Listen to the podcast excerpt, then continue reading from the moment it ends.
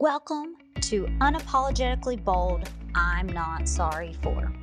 If you are a person that is tired of apologizing for being you, you know, the human part of you that sometimes feels like it has to be different at home versus work versus play, the human side that just wants to be hot, humble, open, and transparent about your wants, desires, and uniqueness. If you answered yes, this podcast is for you. Join me, Emily Elrod, as I dive into conversations with amazing guests about what they are not sorry for in creative and loving ways. Let's get started. Hello, everybody. We are live for another Unapologetically Bold I Am Not Sorry For.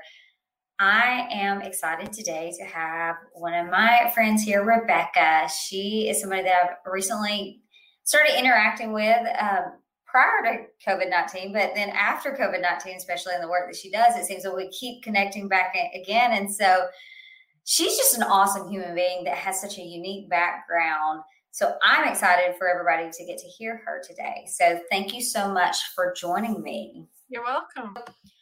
What are you not sorry for? I am not sorry for caring for you and caring for humanity in general. I love it. So Rebecca, tell me a little bit about your background and then also tell me how did you even get to this point? Sure. So my background is it's very an interesting story. I've basically been in professional security services in that industry since 2003. That's also when I started my sales journey, which the very beginning of that road was actually selling tombstones, marble tombstones. Yes. Yeah before that, I had been pursuing a path on the medical side to be a nurse, and ultimate goal is to be a, a medical missionary nurse. And so things changed. We moved to Georgia, got with a staffing company, and they stuck me at this uh, marble plant up in North Georgia. And they stuck me to be the executive assistant of the sales director. He had some personnel changes, and he one day comes in the office. Here's a bunch of marble samples. Here's some brochures. Learn it. Here's a list of all our dealers, and they need to buy a lot more tombstones from us. So figure it out and get me some orders. And that was that was my introduction to sales. And the amazing thing is, is I did what he said. I started making calls, and not even less than a month later, he was getting complaints from the factories because they couldn't get out enough tombstones. I was placing too many orders. So, I love it. That is that's cool, and I didn't know that.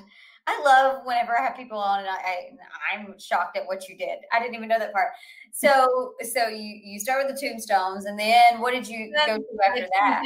Into security. Um, that's when I got into this. So so it was that aha moment that I'm like, wow, I'm I'm really good at sales. Who would have known? I thought I was supposed to be a nurse the rest of my life, like in somewhere nowhere India, you know. So okay, let's go with this. So they made changes, and so then I started looking for another sales job went with uh, U.S. Security Associates, and I ended up being there for well over 12 years. And sales started out as a caller, and then by the time I left, I was a manager leading a sales team of 20 people, and then I got promoted to outside sales, and you know, so then there was some restructuring, and then I went into software sales, and you know, then went got back into security, working for a robot company of all things, a security robotic company, and then they made changes last year and then now i'm a security engineer. So i love security because it's great. I get to help people because we keep them secure get to safe part and you know so so that's the professional side of rebecca strobel. And then there's a volunteer side of rebecca strobel that the community the gated community we live here in north in north georgia. My husband and i were going to eat uh, over 12 and a half years ago one night ran into some volunteer firefighters that lived in our community and they said hey you should be a volunteer and i'm like i'm a security sales professional and my husband's a chiropractor what do we know about being firefighters but we started realizing that like the community we live in the response time was long we both had you know some medical knowledge because i had been on that nursing path for a while and we're like, you know what? There's a need. We can help. Let's go for it. So we jumped in with both feet. Again, well, all the full time job is still going hot and heavy. We jumped in, ended up getting our firefighter certification, became licensed urban EMTs, wilderness EMTs, And then, uh, you know, long into being part of that department about seven years ago, our chief, our fire chief, basically resigned, and I raised my hand and said, "You know what? I've I've been the lieutenant of medical operations the last several years. I've been doing medical training. You know, I really think I can make a difference. And there's some things that we need to improve, and we need to get back to the humanity and caring for our community instead of it just being all a demonstration of look how you know bad and great we are." And I said, I'm I want to do it. And they all looked at me and all men and nothing against the guys out there, but it's pretty awesome that they recognized and respected my abilities and they elected me as their fire chief. So seven years ago I became the first female volunteer fire chief in my county. I love it. And I love the journey of it too, is that you know, I was talking to somebody earlier today and we were talking about sales, and it's like a lot of times you have like these bad experiences with them. Yes. And they get like these cheesy names or whatever to it. But the the ones that I know that are the greatest is because they care, and it actually is genuine careness, like caring deep down about humanity, as you said. So, where did it go from the point that you were apologizing for caring or doing things, keep doing things because you care for others, and you said a point like, "Hey, I'm not sorry. I see a need. I'm going to meet a need, and I'm going to do something about it." Yeah, I, I'd say it was both in that volunteer experience with the fire department because the way I was a volunteer chief, I that happened very frequently because like people on the paid side of our county would be like, "Why are you sending handwritten cards to people? We're they're firefighters, you know, or mm-hmm. or why are you dropping by our firefighter's house and giving them balloons because their wife was sick or they just had a baby, and I, and that's when I started to get to the point because you know what, it's it's well beyond just responding when you go to nine one one. And mm-hmm. I saw that with on the professional side with my employees, that that group of 20 I had. You know, when I took over, when I got promoted to management, is we had crazy turnover. People didn't want to stay in the department. I mean, people you go in the break room and I'd have a new employee that like their first day they'd be like, "Oh, so uh, we're taking bets. Maybe you'll make it till the end of today." You know, I mean, it was so bad. So I'm like, I have to do something radically different. So then I really started coming up with ways to show that I cared about my employees. And of course, in the company, everyone was like, "Why are you doing that? That's not what we do. Why are you wasting your money?" You know, the company's not going to reimburse you for buying enough pizza for people to take a, a you know meal home to their families. We're not going to reimburse you because you're buying all these balloons and flowers and all this other crazy stuff. But I'm like, I don't need to be reimbursed. I want my employees to know that I care. I want my firefighters to know that I care. And you know what? Both on both levels, they did amazing things. You know, our community was blessed. The company, oh yeah, our CEO, he got all kinds of money in his pocket, you know? But it all went to, you know what? I am going to stop apologizing for that I do things different and that is fueled by caring. Focusing mm-hmm. that it, it, we are humans first and we're all these other things later. Mm-hmm. I love that because that it actually makes me think of a time whenever I went on a Sunday and every Easter at one of the clients I have, I do over 500 Easter eggs and we put messages in them. Me, my kids do it. And they're like, um, it's your day off. You're not going to get paid. And you understand that uh, you can't count that towards your 40 hours. And I'm like, do you, do, do you think I care? Like it's, it's about the people. And for me, and, I, and, that's what I'm interested in you, is like, how has it helped you also succeed? Because people are like, you're spending your money, you're wasting your money. But in the end, it people, whenever you focus on people, profits will come. But that's not the purpose of it. It's purpose Absolutely. on the people. So what would you say about that? Well, I say, you know, when it comes to on the professional side, like we're talking about in business, you know, people want to buy from people, not an organization. So they want to buy from you the person and human beings according to aristotle we're all social you know we're social creatures and so that's where it has to start. So that's what i've seen is when you get the focus back on you know let me get to know you as a person let me figure out you know what is stressing you out? What is causing you to lose sleep at night? What's making your job easier?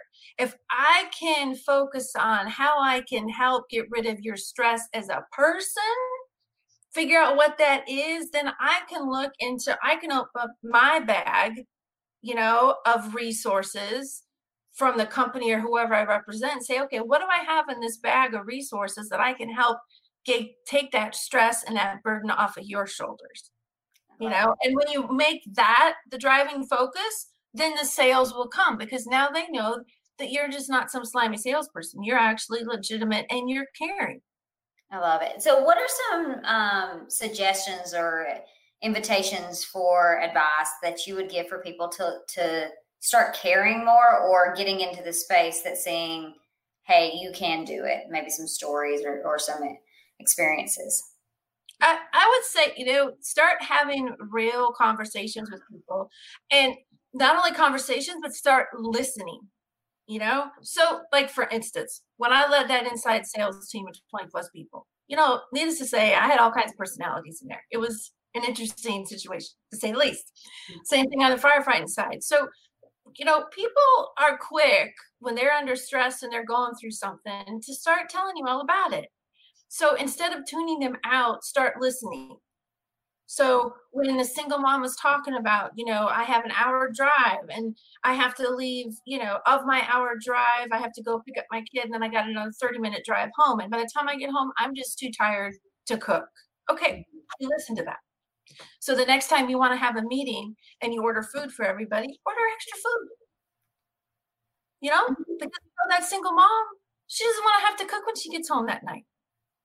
And, and it's just the offer and the invitation, and it's that time to get to know people. So, mm-hmm. what is a time that you've had or experience that you've had where like your caring has filled your bucket up so much and you're just like, yes, like this is why, like all those haters keep hating because, oh, yeah, that one person. So, what would have you had that time? Yes, actually, um, it's funny the analogy that you use as far as fill the bucket up because I definitely have to share this story. So when I was elected as the first female fire chief, the county fire chief at the time basically made a special gesture, and he's like, "If you put together a pinning ceremony." and get you know key players there i will show up and i will pin basically your bugles on your firefighter uniform which in the history of our county had never been done for a volunteer. The, the county people had never done that. So I was able to get a congressman. I got our county commissioner. I'm also an advisor for our county's explorer post. So they have like their own honor guard. So I recruited all those explorers like, hey, I'm your advisor. By the way, like this historical thing is happening. Could you be my honor guard? And they're like, yeah, sure, Chief Strong, we'll be there. So it's funny one of the gentlemen who was one of my firefighters in my department he was one of those people that was always on my case about why do you do it this way? And why do you care so much? And you know i would always be trying to reach out to him and he was just mr grumpy wouldn't have it.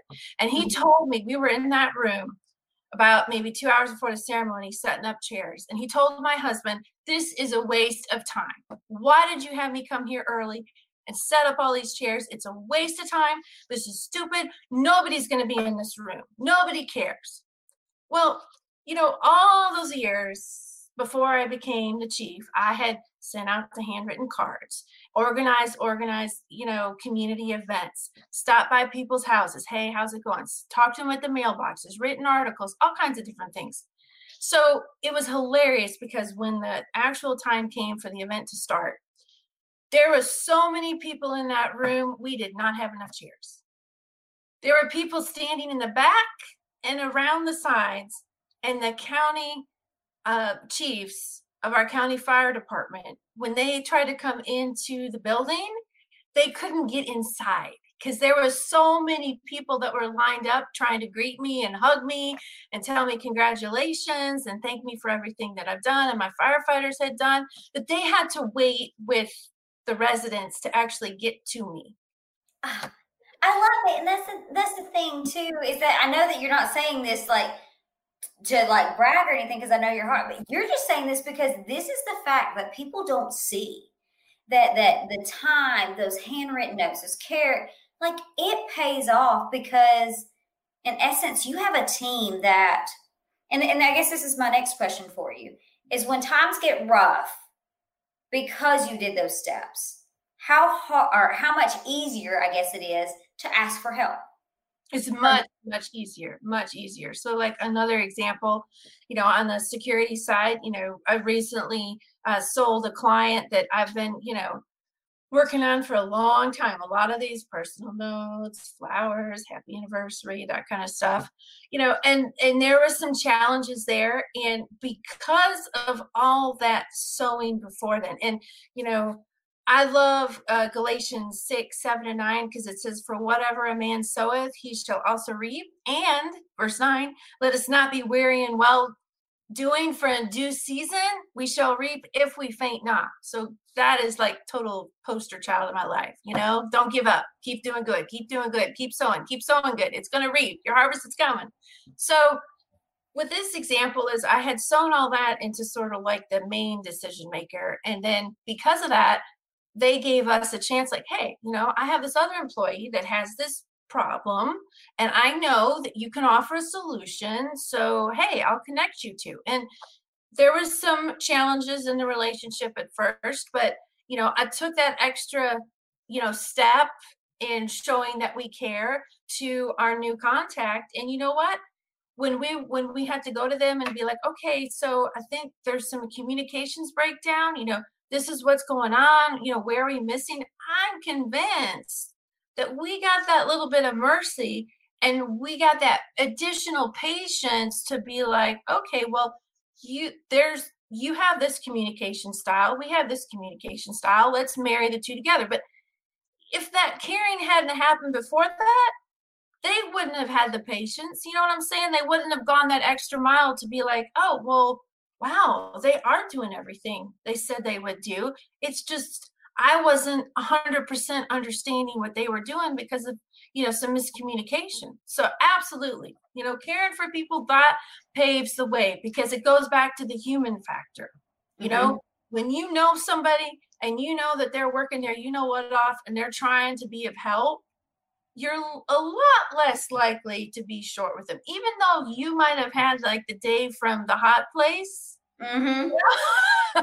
it's like it helps you pull patience and mercy from where you didn't think you have it to like, okay, we can work this out.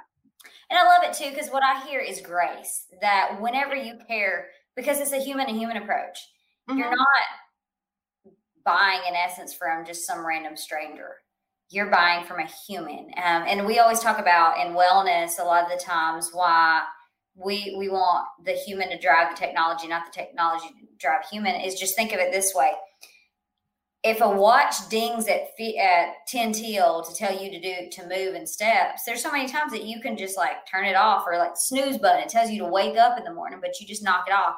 But if a human that you care about tells you, "Hey, you need to get up, get up, get up," like you're more likely to do it. And so, in essence, that connection and how you have built it out that it's a care instead of a nuisance. Yeah, if that makes sense. Mm-hmm. Um, and also back to the whole sowing and reaping is you know there's going to be times in our lives where we need people to care, and if you don't sow that into others people's lives, it's it's not going to come back. I mean, another great example is you know last probably February timeframe, I was working for a security robotic company. Everything was great. They had some financial difficulties, and like news to me, I get a call that you no longer have a job, and I'm like, oh boy, what am I going to do? Well, it goes back to caring because of those connections I had made way back to being with that security company for all those decades. It was those connections and taking the time to get to know people, the person that I reported to at the security robotic company, when I called them, like literally, I got the call, you don't have a job. I'm like, okay. So then I, you know, hey, guess what? I don't have a job because the person who used to be my boss had resigned. And then I reached out to people that I had worked with well over a decade. Hey, I don't have a job. Can you help? And it wasn't even a month. It was like a matter of three weeks and I had a new job. And that was 100% because of those relationships of keeping in touch with people and reaching out and let them know that you know i attended a sales seminar years ago uh, todd cohen he's awesome i recommend people follow him but he's all about sales culture and he's like you need to build into your life the non-agenda contact the non-agenda phone call the non-agenda email the non-agenda linkedin post and use that to start building a reason to have to get an agenda with somebody. And I took that to heart and it's it's definitely paid off. And it's so cool to think too that some of the times that we're most connected is okay. I, actually, I'm gonna I'm gonna flop off of that one real quick because it makes me think about LinkedIn today. Um, somebody got oh my phone's over there, I don't have it. Uh, but somebody messaged me today and it was one on LinkedIn. How LinkedIn works is that it usually has like your title by, underneath it. Like it says, mm-hmm. I work, I'm president of WorkSpeed is underneath mine, you know. This one had dot, dot, dot. It had nothing. So like whenever they messaged you, you had to go look it up. And then on the other thing, it was had so much marketing psychology that made you want to tap into it. But it was so fake. Yes. And so vague and so agenda e that I told him uh, or I responded back to the message said, Thank you for talking to me. Great, amazing psychology efforts that you put in here. And I highlighted that like how you put some guilt like on the the messaging too like i know you're busy and we're all busy but like especially if you connect with humans it's like oh i'm not too busy for you i will i'm like and i almost clicked on it but then there was just too and those are the people that frustrate me because you have so many people almost playing you that whenever you come up or somebody like us that actually cares, it takes people a few times to even like what what's their agenda. You know, like and you probably even had that said to you. So what do you do for people or how do you help people that are like, eh, I'm not I'm not sure yet. Still not sure yet. What do you say to those? Well, you know, that's funny. That reminds me the very first sales appointment I ever had when I went when I transitioned from being an inside sales manager to actually going out in the field and being outside sales. I had this gentleman who had been a police officer forever. And I walk into his office and I sit down and I'm like, okay, I'm so excited. This is my first outside sales call. Here we go. And he's like, You're from a security company. You guys are all idiots. You don't know anything so what do you got for me? it basically how I approached him and my recommendation is I was brutally honest and I said, Yes, I'm with a security company. And yes, unfortunately, our industry doesn't necessarily have the best tra- track record. And I agree, there are some companies out there that don't say they what they have to do. But, sir, I've been with this company for X amount of years the person that I, the team I represent, I know personally. I've worked with X amount of years, and these are their capabilities. I understand that you're having these possibly these kind of challenges, and this is what I'm offering to help. And personally, I'm the type of person I'm not going to lay my head on my pillow tonight because I and tell you a story. I have to be able to look myself in the mirror every day, and I have to be able to sleep at night. So this is what I can do to help you. So I, that would be my recommendation: is be honest with people when they're questioning you and saying, eh, "Hey, do you really care about me?" I would be honest. Be as soon as they ask that, get honest and to your point instantly. Instantly. Don't try to fluff and nothing. But be instant with your agenda and just say, look, you know, I work for so and so.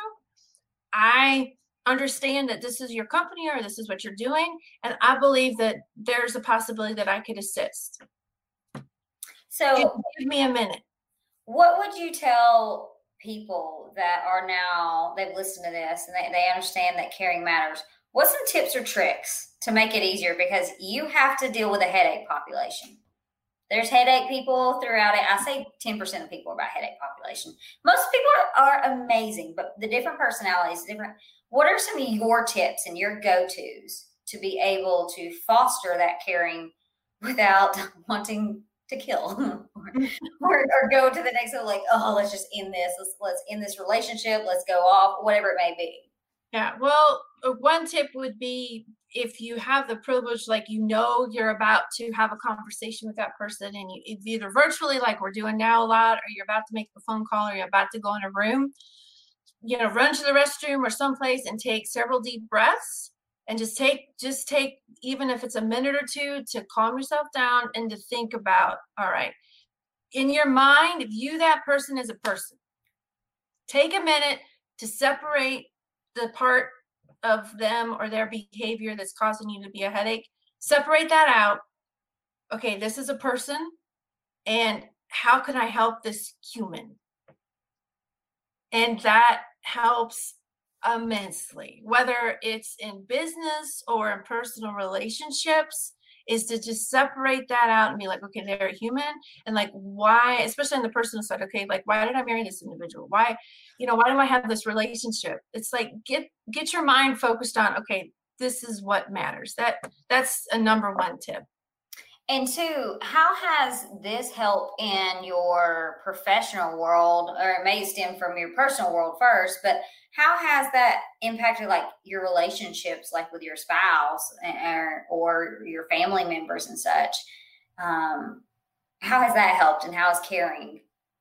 Um, it, it definitely helped a lot. You know, definitely, you know, with my spouse of, you know, taking that time to be again, like I said, sort of taking that moment to be like, okay, wait a second. This thing that's giving me a headache right now really mm-hmm. isn't a big deal when I look at what's important.